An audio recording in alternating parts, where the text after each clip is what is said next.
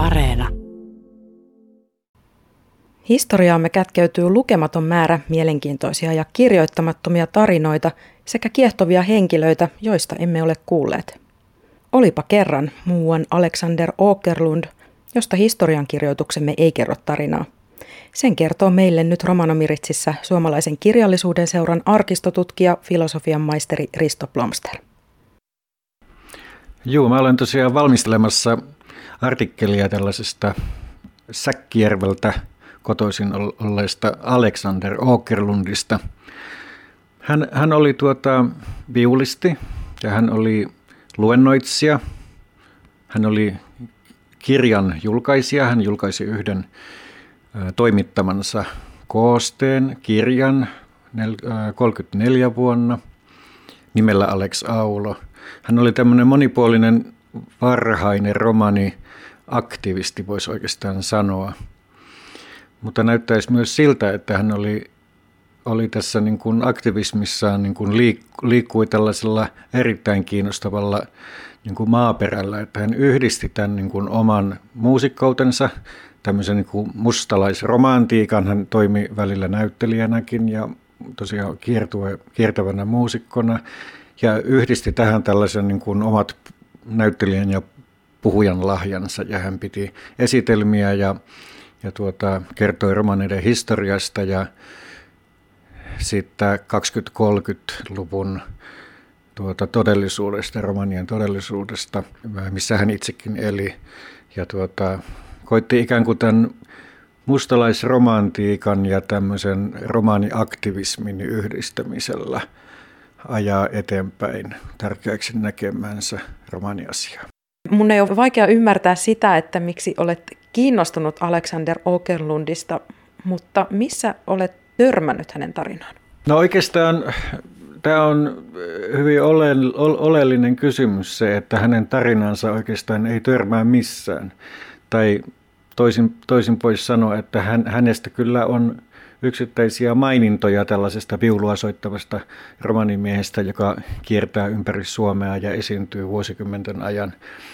Ja toisaalta sitten mustalaislähetyksen kymmen, kymmenluvun tuota, kiertolainen lehdessä hänet mainitaan muutamaan kertaan niin kuin tärkeänä, sen ajan tärkeänä mustalaislähetyksen romanityöntekijänä, kunnes sitten tulee jonkunlainen välirikko 10-luvun lopulla vuoden 1718 tietämissä ja, ja tuota, hän tosiaan lähtee siinä vaiheessa sitten omille urilleen.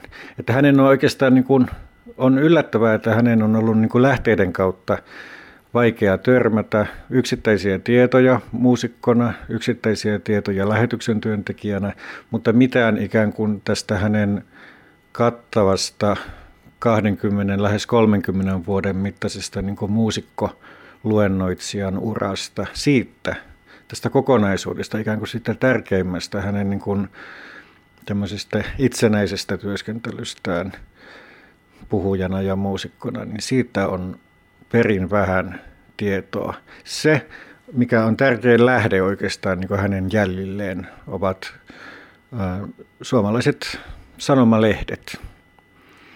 Onneksi on olemassa kansalliskirjaston tuota, digi, digi, digitaalinen sanomalehtiarkisto, jota kautta pääsee erinomaisen kattavasti lueskelemaan ja tekemään hakuja tuota, vanhoihin suomalaisiin sanomalehtiin. Ja tämän, tämän tuota, tietokannan kautta mä olen pystynyt paikantamaan yli 300 hänen esiintymistään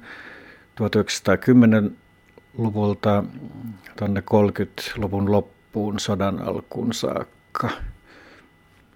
Ja tuota, hänestä kyllä tiedetään se, että hän oli tosiaan syntynyt Säkkijärvellä vuonna 1893 ja hän oli sitten jo 1900-luvun alussa, kun mustalaislähetys oli perustettu, hän oli, oli jo tässä ihan varhaisessa vaiheessa mustalaislähetyksen piirissä. Ja siinä vaiheessa, kun lähetys siirsi toimintaansa Tampereelta 1911 tuonne Viipuriin, pystytään mustalaislähetyksen kiertolainen lehden kautta seuraamaan jonkun verran sitä Åkerlundin viulunsoittoa silloin 10-luvulla ja hän esiintyy muutamissa valokuvissa ja kansipiirroksissa viulunsoittajana ja hänestä kerrotaan, että hän liittyi näihin mustalaislähetyksen halkotarhan seurueisiin, tämmöisiin julistus- ja rahankeruu tuota, kiertueisiin ja oli niissä tärkeänä muusikkona ja puhujana mukana. No sitten tosiaan tällainen jonkunlainen, jonkunlainen välirikko on sitten tullut 1910-luvun lopussa. Ihan tarkkaa tietoa tästä ei ole näistä syistä, mutta sitten vuonna 19 Åkerlundin nimi ilmestyy tällaiseen seurueeseen mukaan kuin Suomen mustalaisteatteri. Ja tuota, tämän 1919, 20, 21 näinä vuosina toimineen teatterin, teatterin tuota, jäsenistöstä ja näistä aktivisteista aika moni oli, oli mukana tällaisessa työväenteatteriliikkeessä ja ehkä tästä löytyy jonkinlaisia selityksiä tai katsantoja sitten siihen, minkälaisiin porukoihin sitten Åkerlund Helsinkiin siirtyessään liittyi. Hän oli Helsingin taiteilijapiireissä ja, ja tuota, ehkä Joltisenkin vasemmistolaisissa porukoissa mukana tässä alkuvaiheessa. Tähän viittaa myös se, että hän tyypillisesti kävi esiintymässä myös työväentaloilla ja tämän tyyppisissä tuota, iltamissa. No, hän ei ollut pelkästään itse oppinut. Me ei tiedetä tarkkaan sitä, mitä tapahtui Viipurissa. Viipuri oli tietysti aivan keskeinen suomalainen musiikkikaupunki. Pietarin läheisyys eritoten vaikutti siihen koko Viipurin musiikkielämään. Mitä ilmeisemmin hänellä on ollut siellä sitten jonkunlaista opettajaa, opetusta, koska hän oli nimenomaan myös suuntautunut klassiseen ohjelmistoon, että samalla kun hän arvostelujen ja lehtiesittelyjen mukaan soitti erittäin mustalaismaisesti. Ja tästä, tulikin tietynlainen hauska ristiriita tähän, että soittaa Tsaikovskia, mutta käyttää mustalaistyyliä.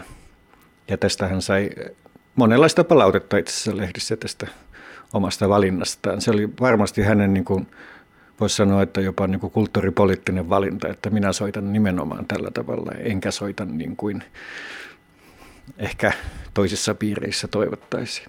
No mutta Helsingissä hän sitten, Helsingissä ollessaan hän myös sitten ilmoittautui mukaan opiskelijaksi tuonne Helsingin musiikkiopistoon ja hänen nimensä itse asiassa löytyykin sieltä tuota, opiskelijaluetteloista ja löytyy sanomalehtitietojen ja näiden opiskelijaluettelojen mukaan tiedetään, että hänellä oli erittäin – korkeatasoisia opettajia. Hän osasi myös mainostaa itseään sanomalehtimainoksissa nimenomaan tiettyjen tunnettujen ja arvostettujen tuota, viulistien oppilaana. Ja tuota, tätä ilmeisesti tätä opiskeluvaihetta ei kestänyt useaa vuotta, mutta sen jälkeen sitten heti siinä 20-luvun alussa sitten lähteekin tämä suuri kiertue lähes 30 vuotta kestänyt kiertue käyntiin. Ja sen aikana hän käy esiintymässä Roaniemeltä Helsinkiin ja Ruotsin puolelta Karjalan pitäjiin. Ja todellakin noin yli 300 esiintymistilaisuutta pystytään paikantamaan sitten noista sanomalehdistä. Alexander Åkerlundin työ mustalaislähetyksestä päätyi hyvin erityiseen erityiseen tapaan toimia romaniaktivistina. Ja hän kävi pitämään, oliko se propagandailtoja? Alexander Åkerlund ja hänen vaimonsa Tilda Åkerlundin tilaisuudet oli usein nimetty siis kiinnostavasti. Ne saattavat olla esimerkiksi mustalaisilta, saattavat olla unkarilainen ilta, mutta ehkä kaikkein niin kuin kuvaavin näistä tuota, erilaisista iltamien nimityksistä oli propagandailta. Ja se niin kuin, kuva kertoo nimenomaan sen, että mikä oli hänen niin kuin, peri, perimmäinen tarkoituksensa. Mä uskoisin, että se on ollut tällainen niin kuin romani, toisaalta romanin kuvan välittäminen pääväestölle, sen uudistaminen, kertoa niin romaneiden omasta aktiivisuudesta, omasta tahdosta, oma, omista tavoitteista ja toiveista ja haluista ja siitä, minkälaisena he haluaisivat itse nähdä tulevaisuutensa. Ja mitä sitten näissä esiintymisissä tapahtui? Oli erittäin tyypillistä, että nämä olivat niin kuin Okerlundin esiintymiset jakautuvat kahteen asiaan. Niissä oli puheita, asiasisältöä puheita, romaneiden historiasta, romaneiden kulttuurista ja tavoista, mutta myös sitten tällaisista sosiaalipoliittisista niin kuin, tavoitteista, miten saada romaneita työllistettyä, miten saada asumisoloja paremmaksi, miten saada koulutusoloja paremmaksi. Hän puhui tällaisista asioista. Ja toinen puoli oli sitten tämä taiteili, taiteilijuus. Hän esiintyi viulistina, laulajana. Hän soitti tunnettujen esimerkiksi Tchaikovskin, Saint-Saëns, monia muita tunnettuja säveltäjiä, joilta löytyy tuotannosta ikään kuin romaani- tai mustalaisteemaisia teoksia. Hän soitti näitä pienkappaleita, hän soitti sitten populaarimusiikkia ja vähän kansanmusiikkia suomalaista ja koosti tästä tämmöisen oman varmasti tuli sen keitoksensa, mitä olisi ollut erittäin kiinnostavaa olla kuulemassa. Ja tässä on ehkä niin kuin, mikä itseä tässä asiassa, koko tässä henkilössä ja tässä ilmiössä on kiinnostaa, tämä, että tässä yhdistyy tämä niin kuin taide ja tällaisen niin kuin aktivismin ja tiedon välittäminen, että se on se kiinnostava asia itselle. Siinä niin kuin erittäin kiinnostava puoli on myös tämä se, että missä hän esiintyi. Että hän tosiaan kiersi työväentaloja, kansalaisopistoja pienissä pitäjissä, mutta myös isoissa kaupungeissa. Että voidaan ajatella, että hänen kaltainen, voisi sanoa, eräänlainen maailmanmies. Hän tunsi taiteen tämmöisen mustalaisromanttisen ohjelmiston hyvin. Hän osasi puhua moderneista edistyksellisistä asioista erittäin sujuvasti, niin kuin lehtitiedot näin sanovat. Että hän toi näihin pieniin pitäjiin ja tällä kiertuetoiminnallaan ja tilaisuuksiin, missä hän sitten toimi. Hän toi aivan uuden kuvan romaneista. Hän ikään kuin pystyi hyväksi käyttämään sitä romani stereotypioita ja tämmöistä romantiikan nälkäisten ihmisten tuota, kiinnostusta romaneihin, mutta samalla hän ujutti tähän asiaan silkkaa tietoa ja tämmöistä niin faktaa ja eteenpäin menevää ajatusta. Että siinä mielessä hän on ollut täysin poikkeuksellinen niin kuin henkilö, voisi sanoa. Ihan oma kysymyksessä on se, että mistä syystä Alexander Åkerlund ja hänen toimintansa on jäänyt niin vähälle vähille maininnoille Suomen romanien historian kirjoituksessa, sanon kirjoituksessa, mutta myös muistitiedossa. Tavallaan sen, sen aktivistisen luonteen tarinaa ei ole kerrottu. Sen ehkä voisi lisätä, että hänen toimintaympäristönsä kuului myös Suomen lisäksi Ruotsi. Ja hän sanookin, että sanoo tuota, vuonna 1941 Helsingin Sanomien haastattelussa, että hän on ollut sotia edeltävän ajan ainoa suomalainen romaanitaustainen romaanivalistuspuhuja Pohjoismaissa. Että hän näki myös oman asemansa ja oman arvonsa niin kuin tällaisena niin kuin laajempana, tai näki sen merkityksen laajempana. No sitten meillä on vielä tässä edessä tuota kuvaa Alexander Åkerlundin hautakivestä. Ja tuota, hänen hautapaikkansa sijaitsee Helsingissä Malmin hautausmaalla.